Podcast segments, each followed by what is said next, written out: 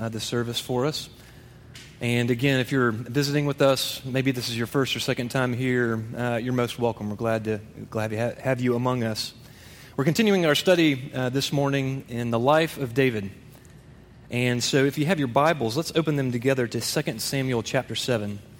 Old Testament book of 2 Samuel chapter 7. We're going to begin in verse 1. If you don't have a Bible, it's printed for you uh, in your bulletin, so you can follow along, along there if that'd be helpful. Um, allow me, in just the first few moments here before we get to our text, to kind of summarize um, some things that we've talked about over the last two weeks. Um, two weeks ago, we looked at this story, um, this occurrence where Uzzah, this Israelite, he, he touched the Ark of the Covenant. And what happened to Uzzah? He died. He was immediately judged, he was struck, struck down, and he died. And what we learn from that story is that, um, that God is against us as a people. And if that's the message of that text, imagine if the Bible stopped right there. We would call that the bad news, right? We would say the scriptures aren't good news. We would say the scriptures are bad news. God is against us. But, right, the story goes on, and what happens?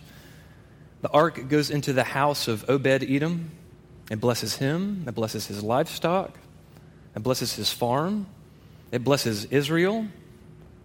And then what happens? David and Israel take this ark with rejoicing and with singing up into the temple, up into the city of Jerusalem, right? That David has just secured. A very joyful, very happy moment.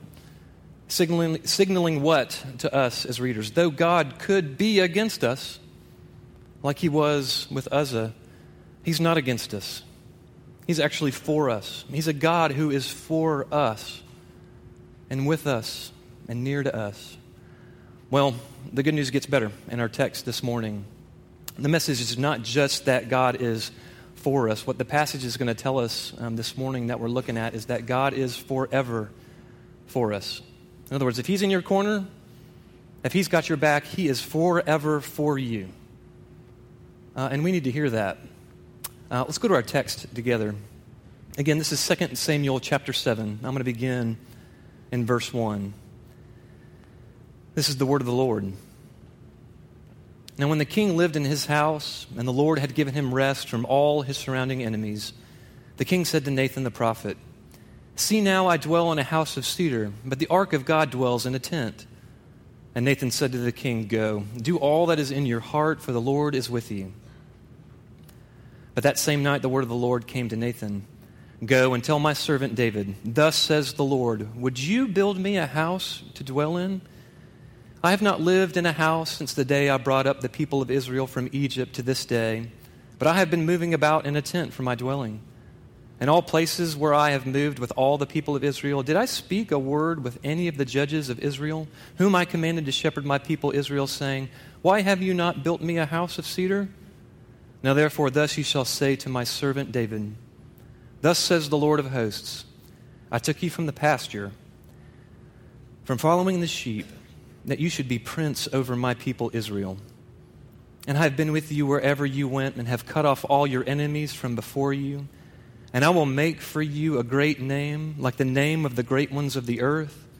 And I will appoint a place for my people Israel, and will plant them so that they may dwell in their own place and be disturbed no more. And violent men shall afflict them no more, as formerly from the time that I appointed judges over my people Israel. And I will give you rest from all your enemies. Moreover, the Lord declares to you that the Lord will make you a house. When your days are fulfilled and you lie down with your fathers, I will raise up your offspring after you who shall come from your body, and I will establish his kingdom. He shall build a house for my name, and I will establish the throne of his kingdom forever. I will be to him a father, and he shall be to me a son. When he commits iniquity, I will discipline him with the rod of men, with the stripes of the sons of men but my steadfast love will not depart from him as I took it from Saul, whom I put away from before you. And your house and your kingdom shall be made sure forever before me. Your throne shall be established forever. In accordance with all these words, and in accordance with all this vision, Nathan spoke to David. Now, verse 22. Therefore, you are great, O Lord God, for there is none like you, and there is no God besides you, according to all that we have heard with our ears. Again, this is the word of the Lord. Let's pray. Father, would the words of my mouth and the meditations of all of our hearts be pleasing in your sight, you who are our rock and our Redeemer. Amen. One of my uh, favorite late night comedy sketches, bits, is, um, is one called Debbie Downer. Have you all seen this one? Usually comes on Saturday nights. It's the actress who portrays this character, Debbie Downer, is, is Rachel Dratch, right? And here's, here's the premise of, of, of this skit, Debbie Downer, right? It usually starts in an environment that's meant to be joyful, that's meant to be happy. Um, birthday party, Thanksgiving dinner, Christmas morning, or Disney World, right? And not only is the environment happy, um, but the people are too, right? Everyone except for Debbie Downer, right? She is this melancholy, myopic, sarcastic, cynical, glasses half full kind of character right? And, and, despite the fact that these, these, places are joyful, and despite the fact that most of these people are happy, all it takes is one Debbie Downer, right? Um, let me highlight one of those one of those skits for you. It's the one that takes place at Disney World, right? There's this family that comes down from Ohio. It's their first morning in the park. Um, they're at Mickey's Diner, and they're about to spend the whole day in Disney World. Everybody's excited. Everybody's joyful. Everybody's happy. Everyone except Debbie, right? And so Jimmy Fallon's character, right, he's one of the sons in this family, says, You know, I can't wait for breakfast this morning. I love me some steak and eggs. It's the special on the menu. He high fives his brother across the table. And then Debbie interjects. And here's what she says She says to her brother, You know, ever since they found mad cow disease in the U.S., I'm not taking any chances right? It can live in your body for years before it ravages the brain. And we laugh and we say, you know, you're, you're in Disney World. You can't talk like that in Disney World, right? Conversation goes on. One of the other brothers speaks up and just says, Man, I can't wait to get on the rides today. I'm going to do the elevator thing. He drops you straight down. Oh, yeah, I'm doing Space Mountain. Oh, yeah, I'm doing the train. Everybody's excited. Debbie interrupts, and here's what she says She says, Well, did you guys hear about the train explosion in northern Korea? The media is so secretive there. They may ne- never know how many people actually perished. Right? Debbie Downer. And, and you know, you, you don't want to over overdiagnose comedy because then it's not funny anymore. But why is, is this sketch and why is this skit so funny? It's, it's because Debbie Downer is, is out of place. She does not belong in a place of happiness, in a place of joy, right? Debbie Downers can spoil Disney World. They can spoil Christmas morning. And, and the text that we're looking at this morning, it is a happy one. It is a joyful one. There's worshiping, there's clanging of cymbals, right? The people of God are very excited. And we say, why? What, what, why are the people of God so joyful? And to put it simply, it's, it's this. Back in Genesis chapter 12, God made these promises to a guy named Abraham, and these promises were not small. These promises were huge. Promises like, I'm going to make you, Abraham, into a nation. You're going to be so big, you're going to outnumber the stars. Your enemies, I'm going to take care of that. You're going to need a constitution. I'm going to take care of that. And all of these grand promises are given to Abraham, right? And what we're seeing in our passage and in our text this morning is those promises that were given to him fulfilled. This is like the apex, this is the pinnacle of what was promised to Abraham. Now, David and Israel are beginning to enjoy, right? The king is now entering the city. Foes have been vanquished before them. Okay, they're not some wandering tribe now out in the wilderness. No, they've got people They've got critical mass. And what's more is that they're bringing in the ark, the presence of God, into this city of Jerusalem, David's city. No more civil war. We're starting to see signs of peace since the time of the judges. Like we're starting to get a taste of rest and peace like we've never seen before. And they're excited and they're happy. Now, let's pretend you're reading the scriptures up until this point. And let's say you stop, you take your bookmark, you stick it right in here at the end of, of, of 2 Samuel chapter 7, you close it, turn off your lamp, and you roll over and you try to go to sleep. What are you thinking about at this point? Most readers at this point are going, man, there's a whole lot of Bible left. And things are looking really, really good for Israel, right? There's a whole lot of text, a whole lot of scriptures that come after this passage, right? The inner Debbie Downer starts to well up, doesn't it? We start thinking, I mean, this is great and all, but how long is it going to last? Yeah, God's for you. God's for David. God's for Israel, but, you know, but for how long? Right? How long? Well, again, the good news of this passage is, is God is going to answer th- that question for us in this text. It's, again, though He could be against you, not only is He for you, but He is forever for you for eternity. He is in your corner. All right, where do we see that? Um, two points this morning uh, in this text. The first one's going to be very short. Um, I want to spend more time on the second point. My two points are this the story begins with a good idea, and then it ends with a better idea. Those are the two points the good idea and the better idea. Well, what's the good idea in this passage? Well, the good idea comes from David. Look again at verses 2 and verses 3. What is David's plan? What does he suggest? Verse 2 The king said to Nathan the prophet, See now, I dwell in a house of cedar, but the ark of God dwells in a tent. And Nathan said to the king, Go and do all that is in your heart, for the Lord God is with you. What's David's good idea? David's good idea is to build a house for God, right? And this is a good idea because David has been blessed. Israel has been protected, its enemies have been dispersed, right? And what does David do? He does what any ordinary, average human does when they've been blessed by God. He wants to reciprocate, he wants to bring God honor, he wants to thank Him. And David's looking at his environment going, Man, I am in this, this, this incredible house, and, and God is still in a tent. This, this should not be. God needs a house. Nathan agrees. Nathan says, Go do all that is in your heart. This is a good idea.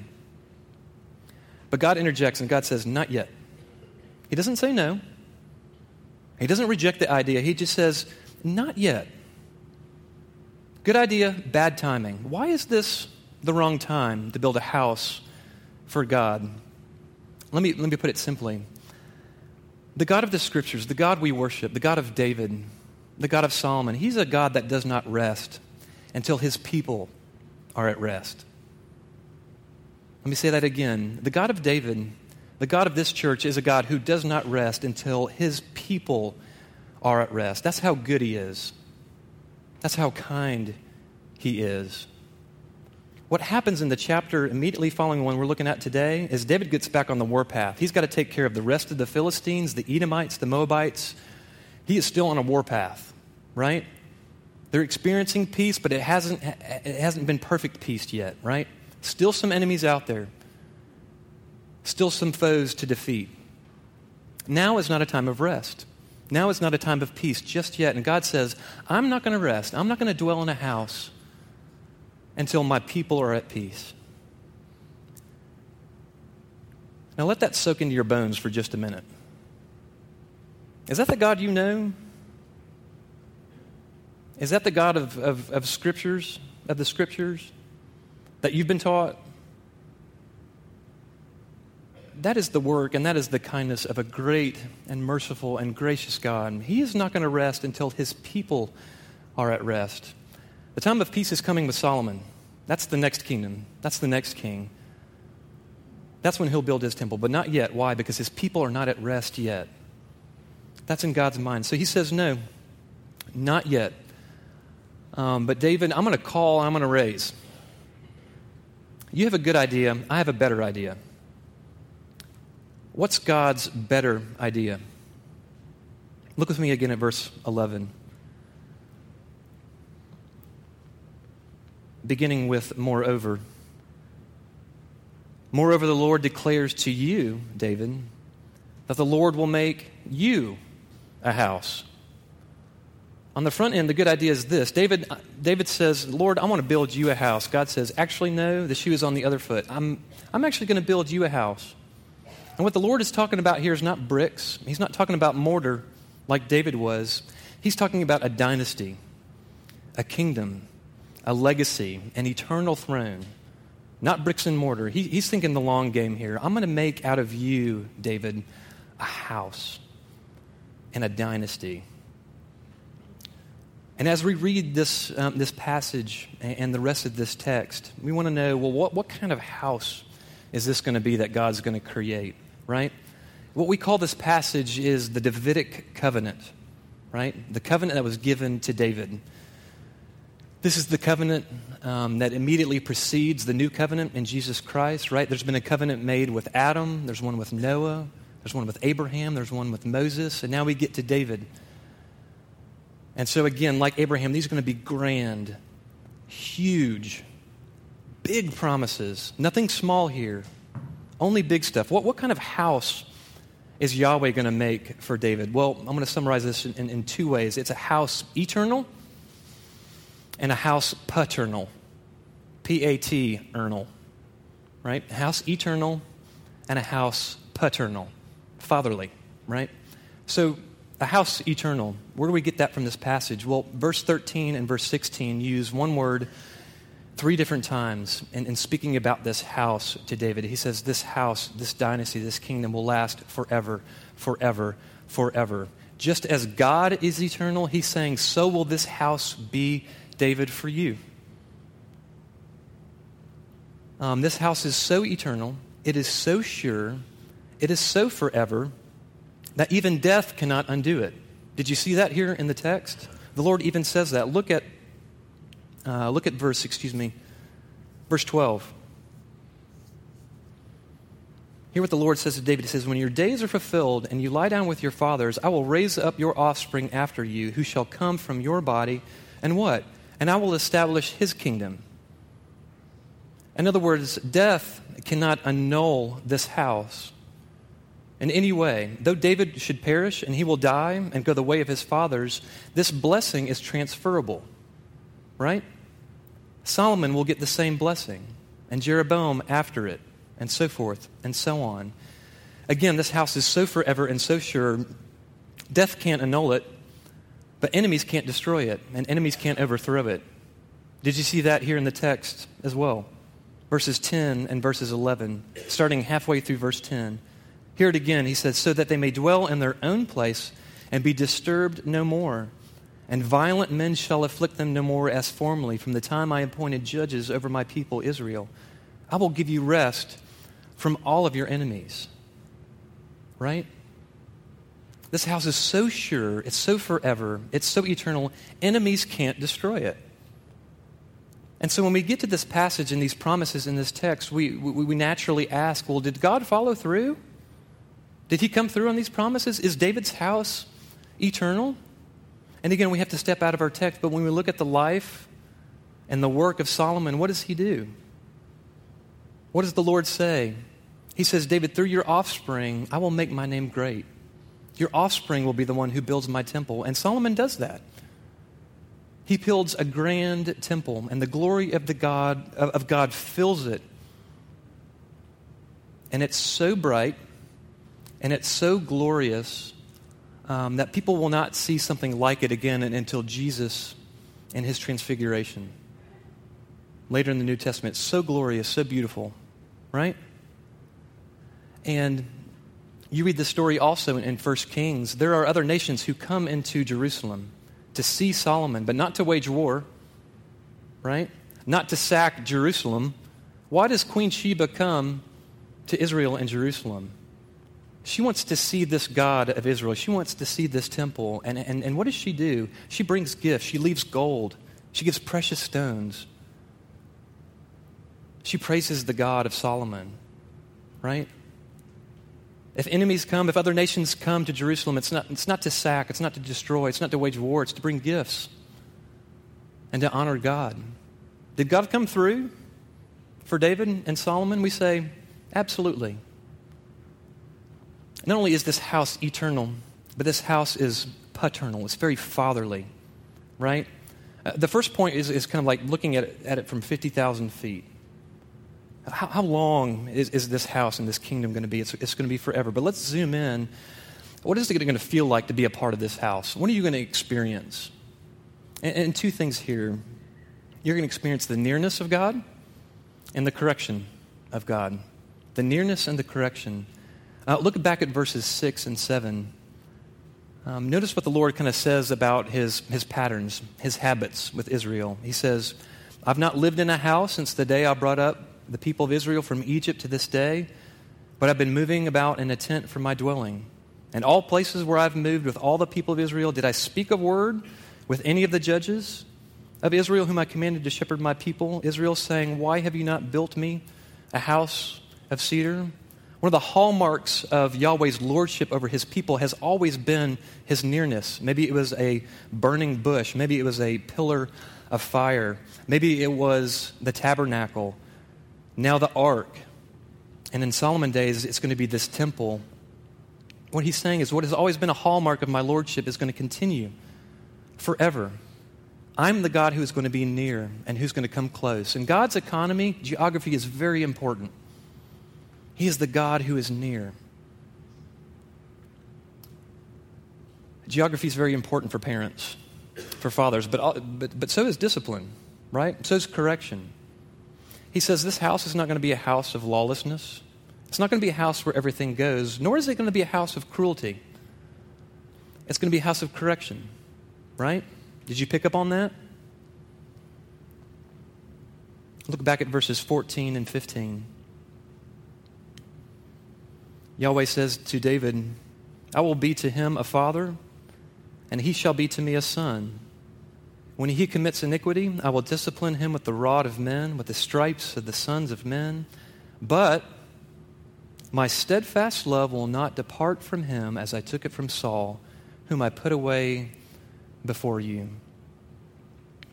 In other words, when we see what, what's been happening with, with Uzzah, and we see God judge, God's judgment, and when we see what God has done with Saul, withdrawing his, his steadfast love and kindness from Saul, what he's promising David and David's descendants is this is not only am I going to be near, not only will I be close, but rather than rejection, rather than judgment, rather than removing my steadfast love, though I could, instead you will get discipline in its place.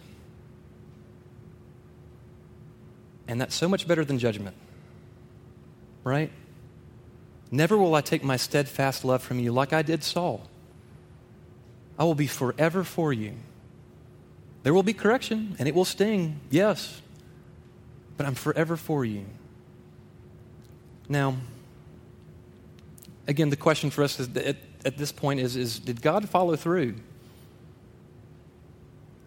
In, in the life of David and the life of Solomon, did we see some of these promises really coming to fruition? And again, the good news for us is, is absolutely and yes and praise the Lord. Right? What was the temple to be uh, in this new covenant, in this new promise? This temple was supposed to be the place where God's glory lived, rested, was made manifest, right? That's why when Sheba came and she started to glorify God, was because, man, God is here. The people are joyful. I've never seen servitude like this. I've never seen a kingdom like this. God promised nearness. He's there. His presence is in the temple. Well, what about correction? What about discipline? Don't want to get too much into this because th- this passage is, is coming up. But what happens with Solomon when he takes too many wives? What happens with David when he commits adultery and he conspires to kill Uriah and he murders him? What does God do? Ah, kids. Kids will be kids, right? No, his house is, is, is not lawless. It's not a place where anything goes. Does he withdraw his loving kindness from David or for, from Solomon? No, he doesn't withdraw it like he did with Saul and Uzzah. What does he do? He corrects them with the rod and with the stripes of men. More on that later. David and Solomon actually got to see this coming into fruition in, in their very lives, their very reign in Israel. But here's a question we have to address this morning in light of this. Historians in the room are finally going, okay, good. I've got a question here, and I hope he answers it. What happens after about 400 years? right? This is a long kingdom, a long dynasty, right? Longer than the Egyptian dynasty. About 400 years. What happens at the end of 400 years? What does Babylon do? We spent last summer in the Minor Prophets. What does Babylon do? They come into Jerusalem and they're not bringing offerings, they're not bringing gifts, they are bringing destruction. And they destroy Jerusalem. They make the temple nothing. And they cart off Israel and all of its people into foreign lands and make them slaves and captives again. And at this point, we're just going, What happened to forever? I thought you said this throne, this dynasty, this house was going to be forever, and enemies can't destroy it. And God, you're going to be near. This sure doesn't sound like it. And man, this sure doesn't feel like it. Sounds like the Bible's speaking out of both sides of its mouth. Well, consider this in light of that truth, because that's exactly what happens. Let's go back to Abraham for just one moment. Remember these grand, these big promises that were given to Abraham. Did he see those come to full fruition in his lifetime? Nope. He got to see some of the first fruits, right? He got to see his wife, his barren wife of old age, carry and deliver Isaac. He got to see some of the first fruits of this nation that was going to come from he and from his wife. He didn't get to see it all, he didn't get to see it in its glory days. He didn't get to see it at its pinnacle, at its apex, right? But he got to see first fruits. Who got to see the pinnacle? Who got to see the apex of the Abrahamic covenant? I would suggest to you this morning that it's David and the people of Israel in this passage. The promises of being a nation, enemies on their heels before you, a people, a formidable people, David and Israel, at this stage in, in, redemptive history, are enjoying the apex, the pinnacle of that promise, right? Even though it was made long ago to Abraham. We're talking about the Davidic covenant this morning.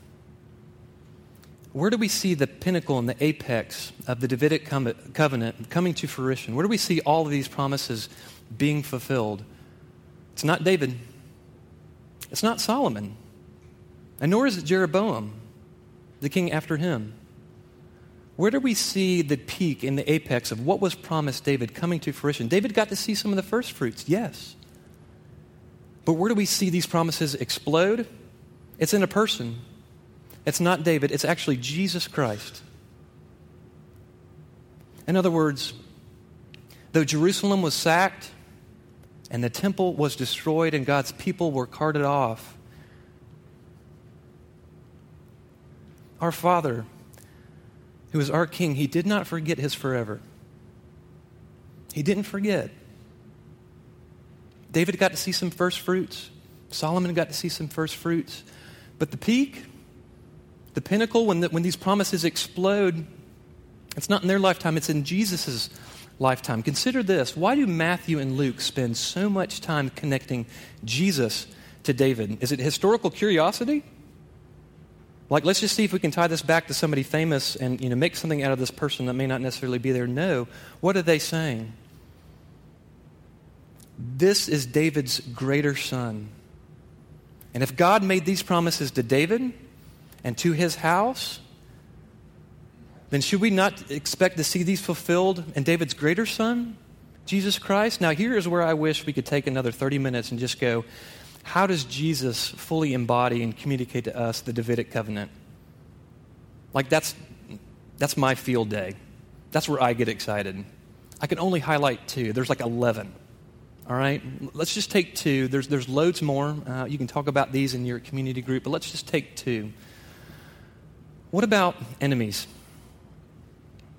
Remember what Yahweh promised David? I'm going to give you rest from your enemies. Remember in David's youth, whose head did David crush? Literally. He took a stone out of the river, he put it in his slingshot, threw it, and he crushed the head of Goliath, right? The strong man of the Philistines, right? This big guy. Little David, big Goliath crushes his head. And, and what do the Philistines do after they see uh, David you know, crush Goliath and cut off his head? What do the rest of the Philistines do? They peace out.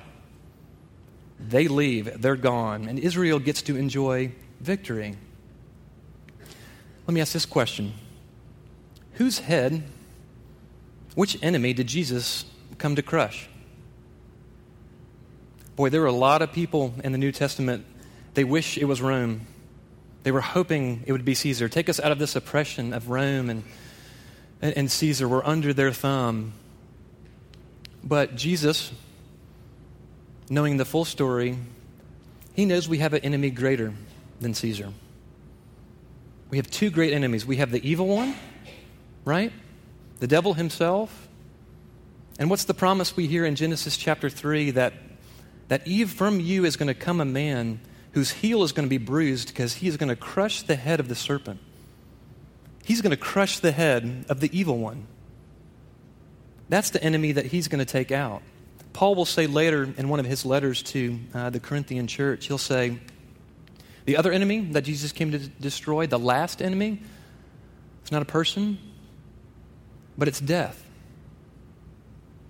Paul says, Death, where is your power? Where is your sting? Why? It's because Jesus conquered death.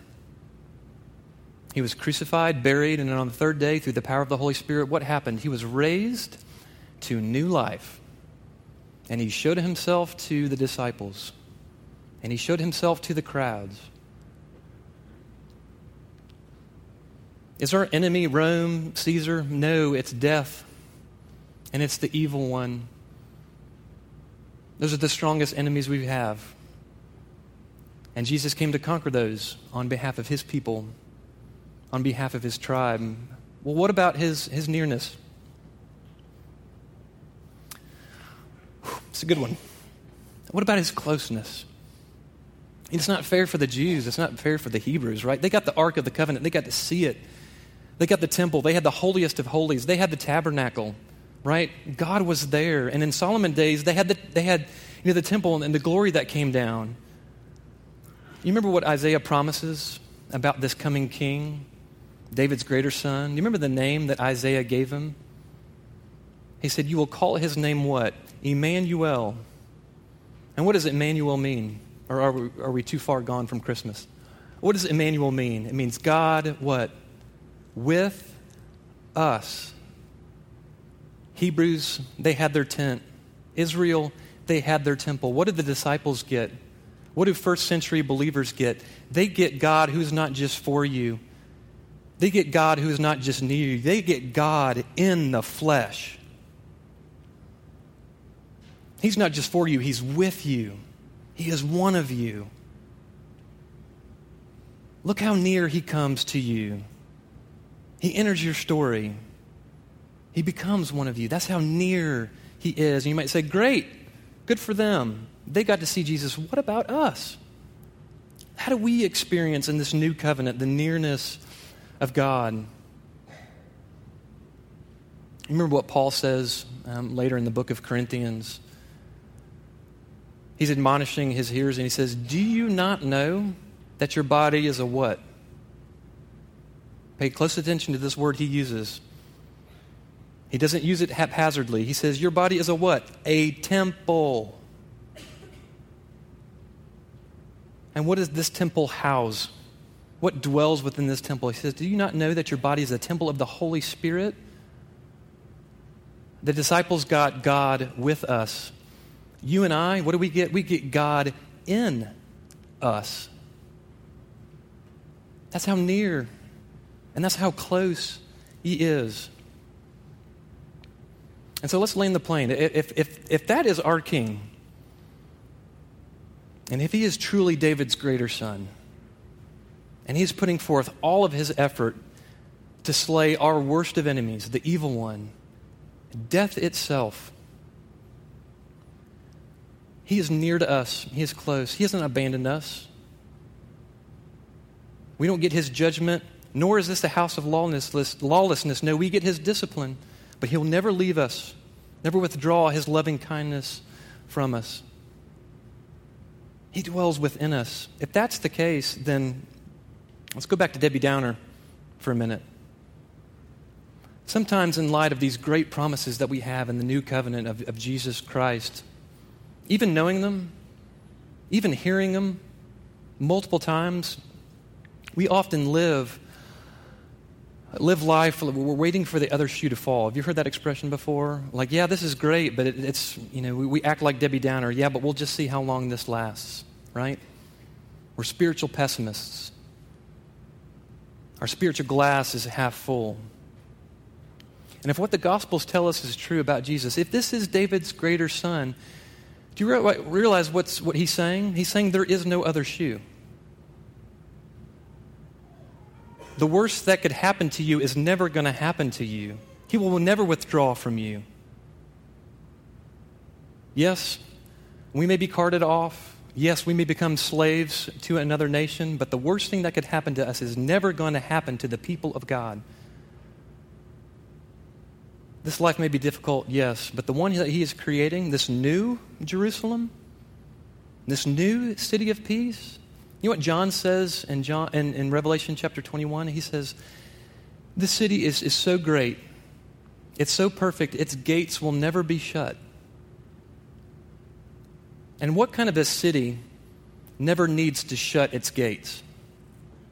It's a city and it's a people that have no enemies. You never have to shut your gate. You never have to keep it closed. That is what God is creating for his people. Friends, there is no other shoe.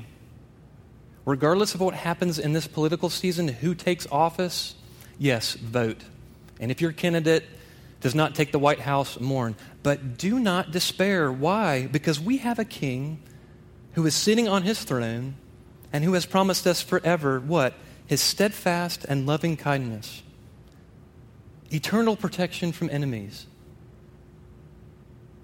He ascended and he is sitting right now on his throne. Do not despair. And I'm thinking about you too this morning if, if the verdict on, on Jesus is, is, is, is, still out for you. You haven't made a decision yet on, on, on whether to follow this guy or not. Do I buy in or do I wait?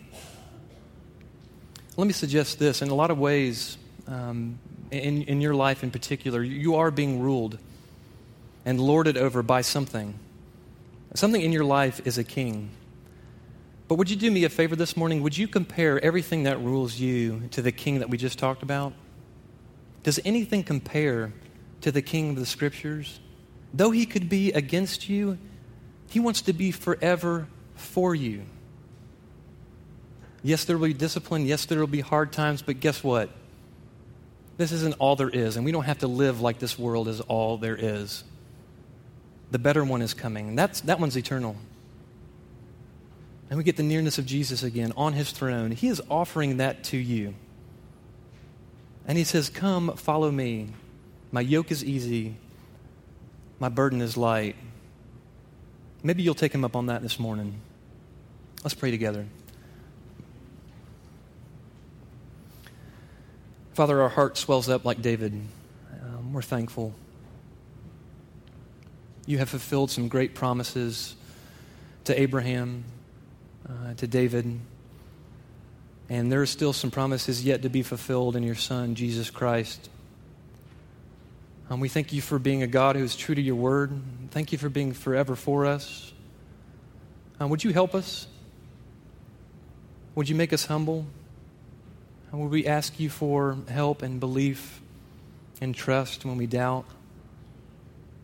And would we look to you as our King, the one who is our great protector, our preserver of life? And would you give us faith in yourself so that, like David, we could boast and give great thanks, honor you, and praise you, um, not just today, but all the days of our life? Would you make it so in the matchless name of your Son, Jesus Christ, we pray. Amen.